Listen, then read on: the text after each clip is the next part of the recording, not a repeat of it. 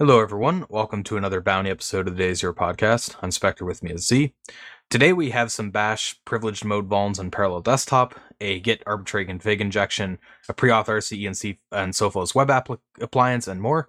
As per usual, we'll cover the spot the vuln solution at the top of tomorrow's episode. And yeah, so our first topic is a post from VulnCheck on a pre-auth RCE and Sophos web appliance. Z, I'll let you take this one away. Yeah, and this one is...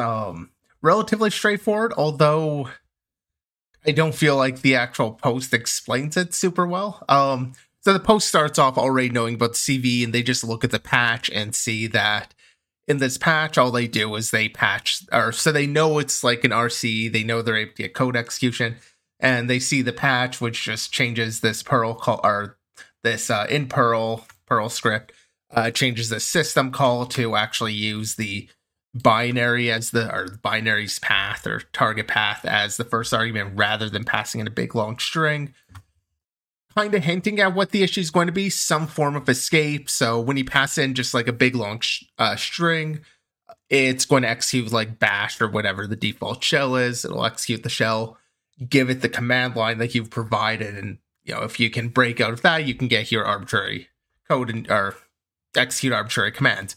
By giving it this target binary to run, you could really only get argument injection at best out of it. So you kind of hint at where it's going. The path to get there is a little bit interesting, and it really ends up being nesting and trying to be a little bit too dynamic. That ruins things for him. It starts off with a PHP file, this controller/userblock.php. This file takes in like a base64 encoded string and all of that, decodes it. And what it's doing, it creates a couple values that's going to pass into shell exec.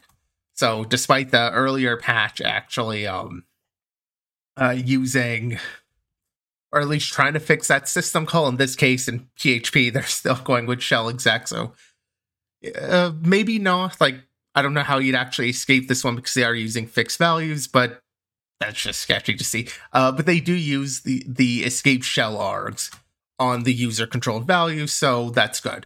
If there are any single quotes in there, so escape shell args will...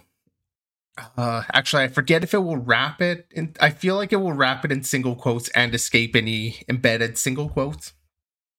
I'm pretty sure about that, like 85% sure. Yeah, I just looked up the documentation. It adds single quotes around a string and quotes and escapes any existing single quotes, yeah. Yeah, I couldn't remember for sure that it added. If it didn't add, then kind of had a bit more obvious of an issue here. But yeah, so it adds the single quotes around the key and value. Those are the user-controlled values, so fine. The thing is, it kind of nests. So it starts off with the PHP, shell exec to whatever this packer is. That first packer variable... ends up being this SB list pack, and it's a Perl script. So it's executing a new Perl script from there, and then that Perl script itself will execute another Perl script, which is where they ended up patching this issue. The system call there, it's now inside of this... inside of the first Perl binary, and it's going and crafts the system call to call yet another Perl script. And so the issue ends up being that, yes, they escape the values up here in the PHP. They add like the backslash before any single quotes. But when that first Perl script gets that, that's not going to see it as escaped. That's because it's kind of gone through that one layer of translation. It's been passed in and used. It's used that escape up. It's now going to receive the string that just has that raw single quote. So now when it calls system with that string, and it's quoting all of the arguments here in single quotes, or originally was, it's going to have that raw single quote without the escape when it reads it in, and it's going to pass it on and break out of the string in here. So... pretty classic issue of like, you know, single quote to escape, but I thought it was interesting just the nesting that was involved to get through the escape shell args and eventually still land with kind of a vulnerable situation. In theory, like testing for this, if you're trying to find it, you're going to be testing for kind of the normal way because it just goes through this flow and, you know, you should be able to pick it out. But glancing at it, you wouldn't necessarily notice the issue here because they are using escape shell args. Like at a glance, if you're just auditing this code, oh, good, they're doing that. It's all fine. But because it goes through that double call, it needs to be escaped twice. So the Perl needs to escape it before using it also. Either way, you need that either second escape or, as they fix it here, just basically giving you the case for argument injection, fixing it as like this value goes to this argument and not letting it be executed as a whole shell script, which in general, best practice, just don't execute the shell if you don't have to. Like I kind of called out on PHP here. It might not be vulnerable in this case. There may not be an escape for like the key and value. But using shell exec is still a little bit sketchy to me. It would be better to do that a little bit manually, give it the specific binary to run and all the arguments. It just removes the possibility of escaping. Whereas, you know, there's still something here, although they are at least apparently doing it correctly. Yeah, it seems to be somewhat more common with PHP, using like calling out to the shell to do this stuff. I guess just due to, you know, how the language is designed and whatever. But yeah, it's kind of neat because you don't really see like PHP calling into like Perl in this way super often, or at least I haven't. But yeah, whenever you do, it's got to be something you look at pretty carefully because it's pretty easy to mess it up. So yeah, like this issue could happen if they were calling into anything because at its root, the issue is just, well, I mean, part of it's just the Perl doesn't escape the argument. But also the first argument coming in there, like the double escaping aspect. So, I mean, if you were auditing the Perl, you should be able to notice this one, but yeah. All right, so up next from Ethiac, we have a pretty weird issue in Git that allows for arbitrary config injection from a logic issue and parsing of the Git config. And it all started when they were looking at Git submodules, which, for those who aren't aware of what those are, they basically allow you to have like recursive Git repositories. So if your repo shares some common code that you want to have, like you don't want to embed all that code in the repo and you want to have it tied to like a specific branch or version of that or whatever, you can have a version of that Git repo be inside of yours via a Git submodule. And the way that works is the submodule is tracked in the Git config, and then whenever you do like a recursive clone, it'll do the lookup and clone the child repositories, and on the file system, it just looks like a regular folder. They're kind of neat. They can also be quite annoying to deal with at times. But anyway, in this case, they noticed some funny behavior if you had a Git submodule URL that was longer than 1,024 bytes, because it would actually create new sections inside of the Git config. So they thought this was pretty weird. They, you know, dug into it, did some root causing. And what was happening there was there's this one particular function, which unfortunately it's not very easy to see if you're watching the stream because it's just kind of in the smaller image. But there's this git config copy or rename section and file function, which would take config file lines via fgets into a 1 kilobyte buffer. The problem is, though, if your input exceeds a kilobyte, it'll remain in that input buffer. And so when it goes to read the next line, it'll end up reading any data left over from, you know, the first line, and it'll read it as part of the next one. So by simply getting a section variable passed that's larger than 1,024 bytes, you can inject an arbitrary section. For their POC, they demonstrate an SSH command to get code execution, but there's, you know, any number of routes you can go with that. And yeah, you can do this via the submodule URL. So it's kind of a funny bug. It would be kind of tricky to actually trigger this as an attacker, though, as is usual with these kinds of Git bugs, because it would require user interaction on the victim to like deinitialize or rename or remove a submodule that had a long URL to do this, which honestly, like once you add a submodule, it's pretty rare that you're going to be like removing it or renaming it. So already like that scenario is somewhat far-fetched. So impact is somewhat mitigated there. That said, it's still a pretty interesting issue just in how it works with like, you know, losing sync with the input buffer, basically. Yeah, I agree with you there. I thought that the fgets loop is relatively common because it is used for line parsing because fgets does traditionally stop on a new line. So it's a sane belief that a developer might have that I call fget, I get a line. Not thinking about that edge case of what happens when the line itself is too big to fit in the buffer and kind of handling that case. Because effectively what's going on here is they're just not looking for that edge case where the whole line hasn't been processed. And fget doesn't know what you're doing. It just knows, give me, you know, this many bytes or a line. So it is the sort of bug that can appear elsewhere, which is why, you know, I added it for the show to kind of highlight, even if you're not necessarily looking at a lot of like reading the C, just providing long lines as an input, you never know where this can just kind of show up. Yeah, for a lot of our bug bounty hunters, you're maybe not going to be running into fgets that often. At least not directly, but it does get used under the hood a fair bit. You know, various libraries will drop into C, so it is the sort of bug that can appear a little bit unexpectedly. So yeah, in this case, this particular get instance, probably not going to see too many in the wild exploits of it. Probably not going to be that reproducible in terms of like just hunting for that issue and finding a way to exploit it on a bug bounty program. But if you were to kind of look for this generic issue, just this fgets loop, that's something I could see showing up elsewhere. For sure. All right, so up next we have a Redash SAML authentication bypass, which Redash is like a data analysis and visualization tool. And I'll let you get into this one.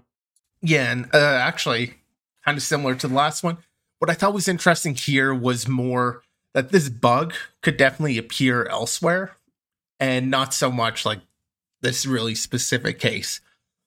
Because the core bug here is really the XMLSec1 binary.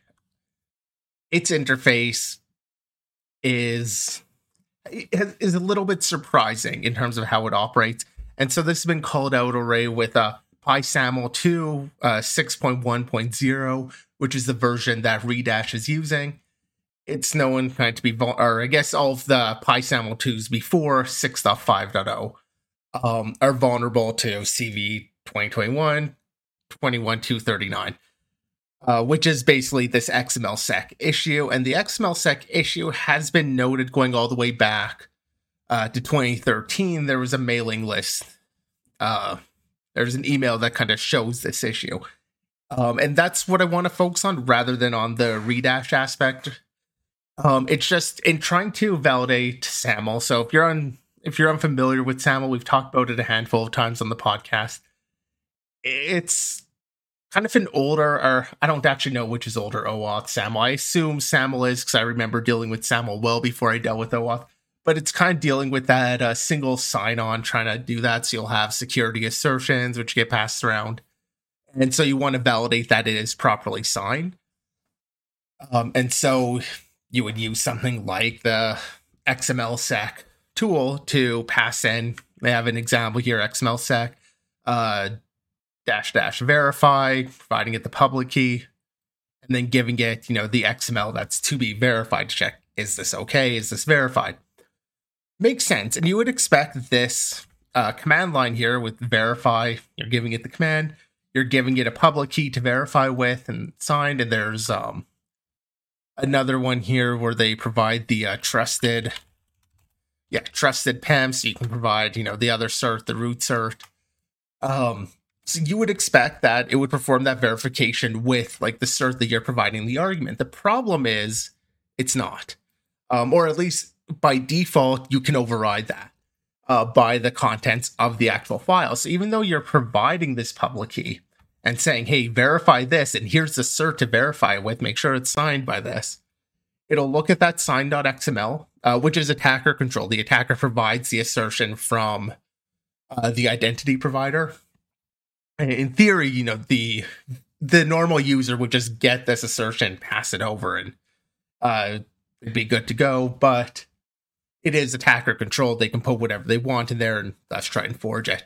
So what happens is if the attacker puts in their own key value into, or like embeds it into their XML, the XMLSec binary will just be like, hey, it's got a key here. Yep, that key was definitely used to sign this cert, so it's a valid cert.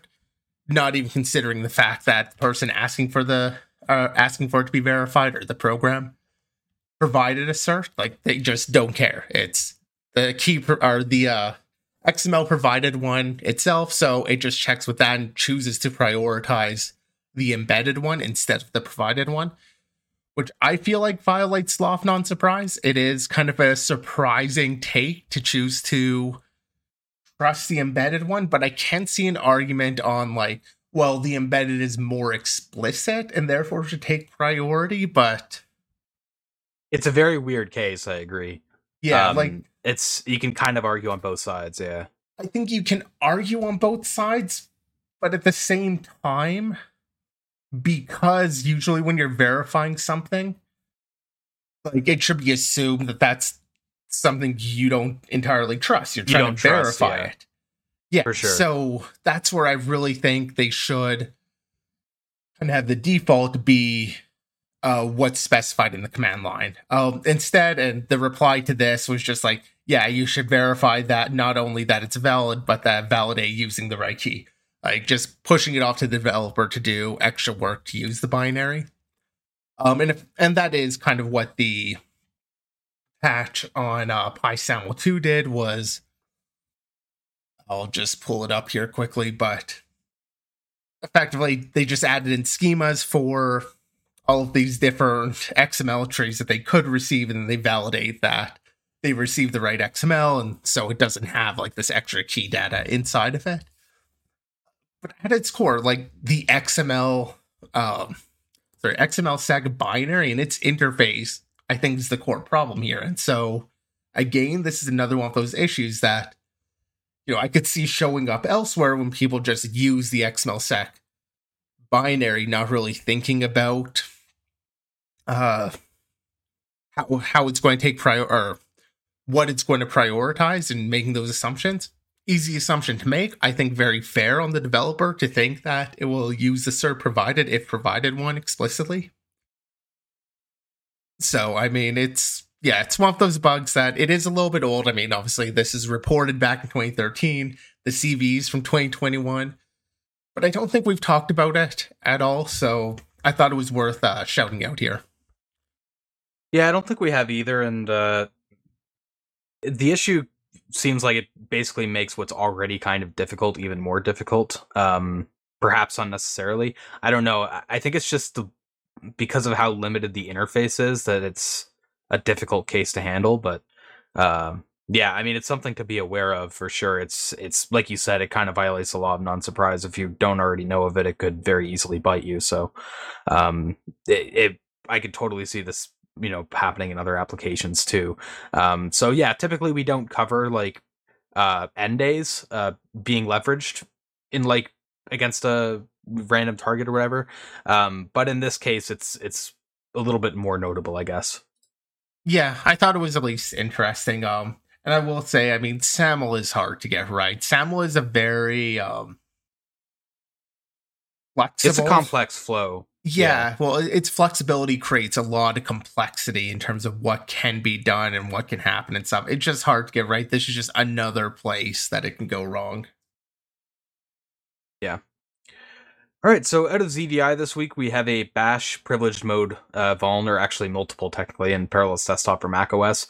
It's kind of fun because we generally don't talk about virtualization too much on the Bounty episode. It's usually more reserved for the binary-focused episodes because it's typically like mem corruption and stuff like that. But yeah, not in this case. Here, the root cause comes down to the Bash privileged mode, which I will say I haven't really had to look at too much. But I think Z has a little bit more familiarity with it, right? I haven't actually looked at it too much myself either, but at least in terms of like this exploit flow, I think I've got a decent handle here. And I thought it was kind of cool how it's actually the privilege mode and its security that ends up allowing for this exploit. And it is kind of another case, kind of like the first vuln, where nesting is creating the issue. In this case, I'm really just going to talk about the first CV here, although they do have the couple in it. The first one I thought was you know, kind of the main thing. So first of all, just about privilege mode itself, the idea is like, if you have a seguid or segid binary, which binary, when you run it, it looks at the owner and runs with the effective user or group ID of the owner of the file rather than whoever is actually running it. So it can run with like higher privileges. If Bash notices that it was run by such a binary, it will drop its privileges. Well, by default, it'll drop its privileges to the real user. And it will try and lock down its user input so it's not reading things, like it's not looking for the environment file or bash env. It's not reading most things from the environment, so it's not like inheriting shell functions out of the environment, which is kind of the lower privilege user controls that. So it's basically just locks itself down a bit so the lower privileged user can't influence its execution, or at least that's the idea. So that can be tripped either by actually providing like the privilege flag or -p. It can also happen if, like I mentioned earlier, if Bash recognizes that's running under this situation. And the way it does that is pretty simple. It just looks, is the current real user ID equal to the effective user ID, or is the current group not equal? Sorry, both of these are not equal checks. Or is the current group, real group ID not equal to the effective group ID? If either of those happen, it just sets the effective value or the effective user ID to the real user ID, and same thing with the group. So effectively, if they don't match, make them match, and step down its privileges to the real user rather than the effective user. So that's kind of what privilege mode does. And so where the vulnerability comes in here is that you have the parallel service. Parallel service is both the setuid and set group ID binary. It starts up. It will fork a new process to start, or it'll start like a nested non-interactive bash shell. For that shell, it'll call setuid equal to the, or setuid with the current user ID. So since it's a setuid binary, it's basically saying set my real user ID to root also. And the issue, or not so much an issue there, or sorry, I should also mention when starting up Bash, it is starting it and it's passing in the original user environment. It's using exec v, not ve, so it'll just inherit the existing environment also. And yeah, so it sets the user ID to root or owner, so in theory, that's going to be root, stepping up its privileges in a sense. Executes bash, and you end up in this bash shell, which sees that the user, real user ID is equal to the effective user ID. So it's not going to drop privileges because of that, but because the group ID is not equal to the effective group ID, it will, you know, trip basically this check and be like, okay, we need to run in privilege mode, we need to lock it down. And so at that point, it goes and it's you know, UID is already 0, but sets the group ID to whatever the real group ID is, making them equal. So in that case, like the privilege mode, in theory, has stepped down its privileges, but because before Bash was run, the real user ID was set to 0, it's kind of stepping them up in a sense. Because what happens next is where you have the issue is this embedded script runs another embedded script. Now it's nesting, and that embedded script, again, just executing bash, except this time when it starts bash, bash is going to look, is the real user equal to the effective user? Is the real group equal to the effective group? And in this case, because of the privilege mode, kind of stepping down the privileges in the higher level, this time when it gets into this second nested watchdog, it's... the name of the file is watchdog. When it gets into that watchdog script, it's going to see, oh, these are equal, so it doesn't have to do anything. It is completely secure. This is just the actual user. It's actually root running this. And so it will start trusting the environment variables again that have been passed through all these chains And now that I trust them, now you can just target, like change. I think they changed or inherited the RM command. I forget which command they actually went for, but you can go a number of ways depending on what your binary is doing to overwrite any of the shell commands. But I thought it was a really cool vulnerability just because of that nesting. And ultimately, Bash stepping down its privileges is what allowed that nested one to actually run with all of the untrusted environment. It's a complicated issue, and it's one of those issues where I don't think you could easily catch it just doing a quick code review. Like, you have to really think about how these scripts are running and the context of which they're running in, like which privilege level are you currently set at and stuff like that. Like, yeah, it's a pretty interesting logical issue, and yeah, it would be hard to catch, I feel like. Yeah, I'm not sure. I mean, now that I'm kind of aware of that nuance, I feel like I could maybe look for that nested Bash being run, because it's basically that second Bash case that is going to have, well, as long as you're running with the real uid of 0, which is kind of a special thing that this one does that maybe not all programs would do. But assuming you've got that, like, it's that nested case that makes it vulnerable because of the step down privileges. So that is something you could at least be aware of and look for.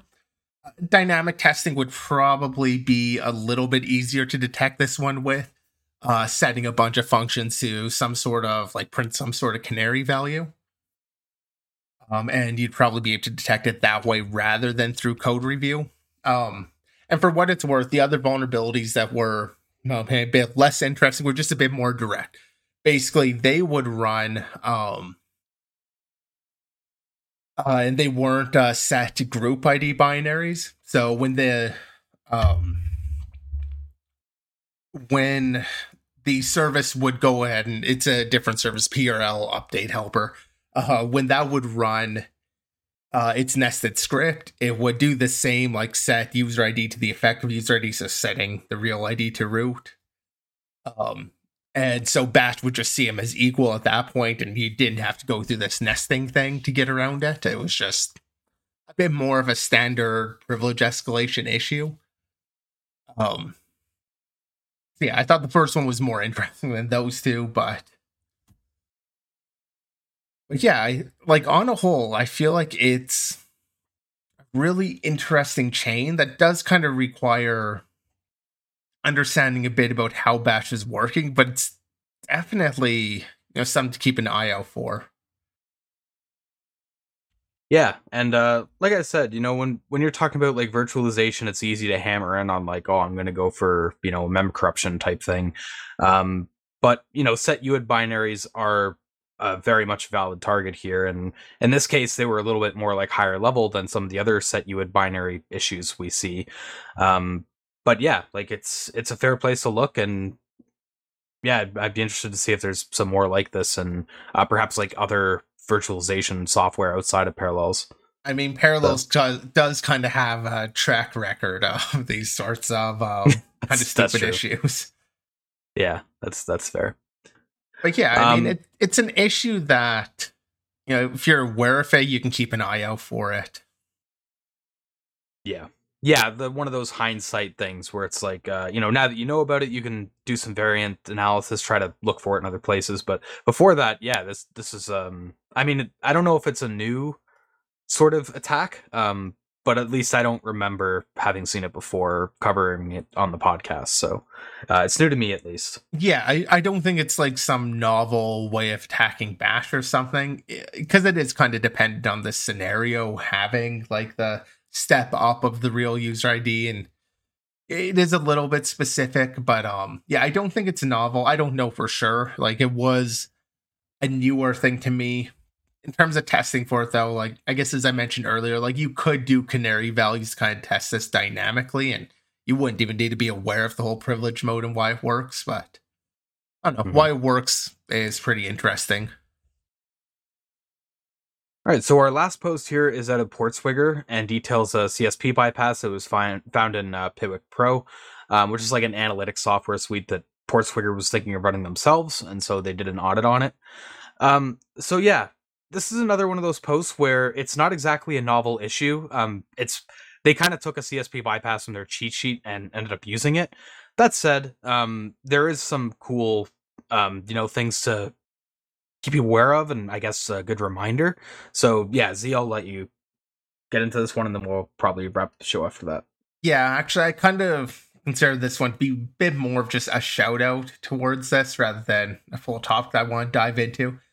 So, I mean, if it's the case is that they're using script gadgets, which is something we talked about quite a while back with the research paper. I want to say, like, maybe it was during our very first season, like 2019.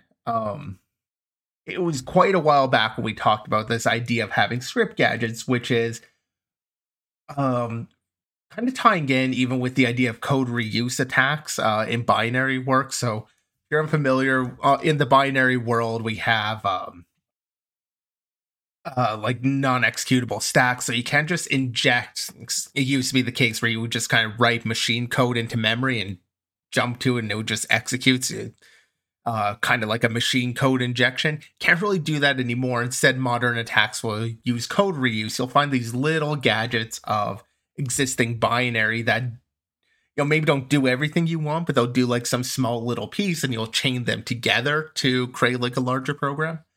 And so the idea of script gadgets, I think, is kind of cool in that if you run to that scenario where you have a CSP that you can't just inject your own code, you might be able to find script gadgets that you can use, which in this case are going to be things that the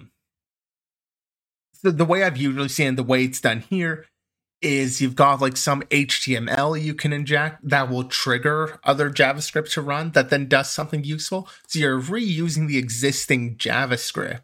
In this case, they just target in an Angular app, the ng focus, and the expression there, they're able to basically craft that in such a way. There's a little bit of trickery here that you can read about, like for creating the arrays, they get this alert in there. It is a little bit weird to create this alert, but yeah, you can read into that. But the fundamental idea of using these script gadgets, I think it's cool. It's cool to see it actually being used. They actually link off to, I guess, a Black Hat talk where they're also using it. Where it's been used, but I don't see that attack technique necessary too often, but it is cool to see. So I wanted to shout out this post, but yeah, some of the details I'll leave for you to go ahead and just read. Yeah, it's a good opportunity to shout out script gadgets. It's also a good reminder of, the PortSwigger cheat sheet as well. That's a pretty useful resource. I think we did give it a shout out on the podcast back when they first put it out, or maybe when they made an update to it. I forget exactly. But it's been a long while since we've, given a shout out to it. So definitely check it out if you're not familiar with it. Not sure if we did give a shout out to that one or not. We've talked about some of their cheat sheets, but I mean, they put out quite a bit. Yeah, I'll also say actually research coming into PortSwigger in general. Yeah. I'll also mention that, he talks a little bit about his process and looking for DOM access issues. And one thing that he does is, or one thing I thought was interesting that he does is he will change the DOM Invader, which is kind of tool from PortSwigger for finding like DOM sync. So he'll use a canary, right? But he changes the canary to be an empty string, in which case it's just letting him to see all of the syncs that, anything goes into basically and see how they're getting used. Which I thought was a nice little trick to keep in mind if you are testing for DOM access. He talks about that in like the second paragraph here, so you can get into it pretty quickly, but effectively just making the canary blank. Therefore, every string that gets used appears to have, and you kind of get the whole list of all of the syncs, which is useful to be go in and audit it yourself. Yeah. So with that said, I believe we have two more shoutouts, and then we'll wrap up the show. I think these are both yours, Z, so I'll let you cover them, and then, yeah. Yeah, two shoutouts, two XSS, that the vulnerabilities in both of these cases are just straightforward. User input gets reflected from, somewhere. What I thought was interesting was the impact on these. The first one here is finding XSS in a million websites because cPanel is hosted, and you know there are a lot of instances of cPanel, and you can access, I guess, some of the cPanel endpoints just on whatever domain. It'll kind of hijack a few paths to go to the cPanel path, which means you can have an XSS in cPanel that impacts the hosting website or like the source website that has it on.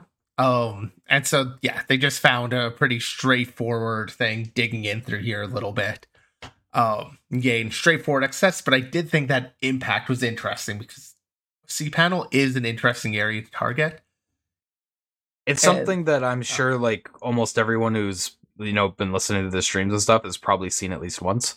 Because it's, like, the most popular, you know, control panel software for, like, web hosting and stuff, so... yeah, it's kind of fun to see it here.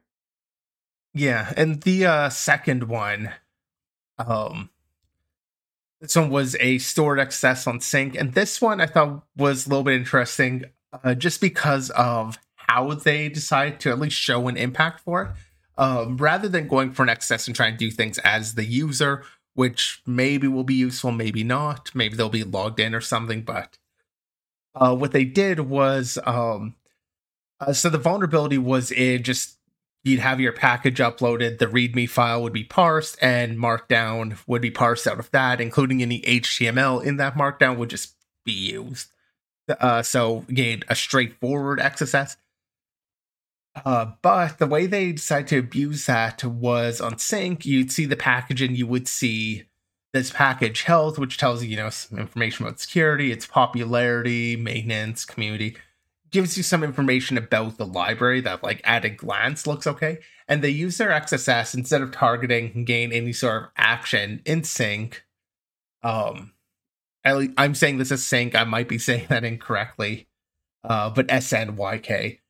They basically use that to change their package health to make it look like it's a legitimate, very healthy package and widely used.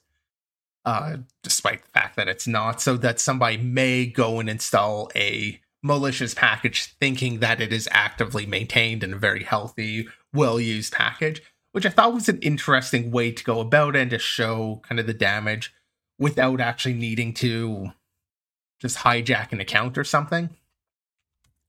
It's sort of similar to that Nintendo issue we covered not too long ago, where they were able to get their map or whatever in Mario Maker promoted to the front page.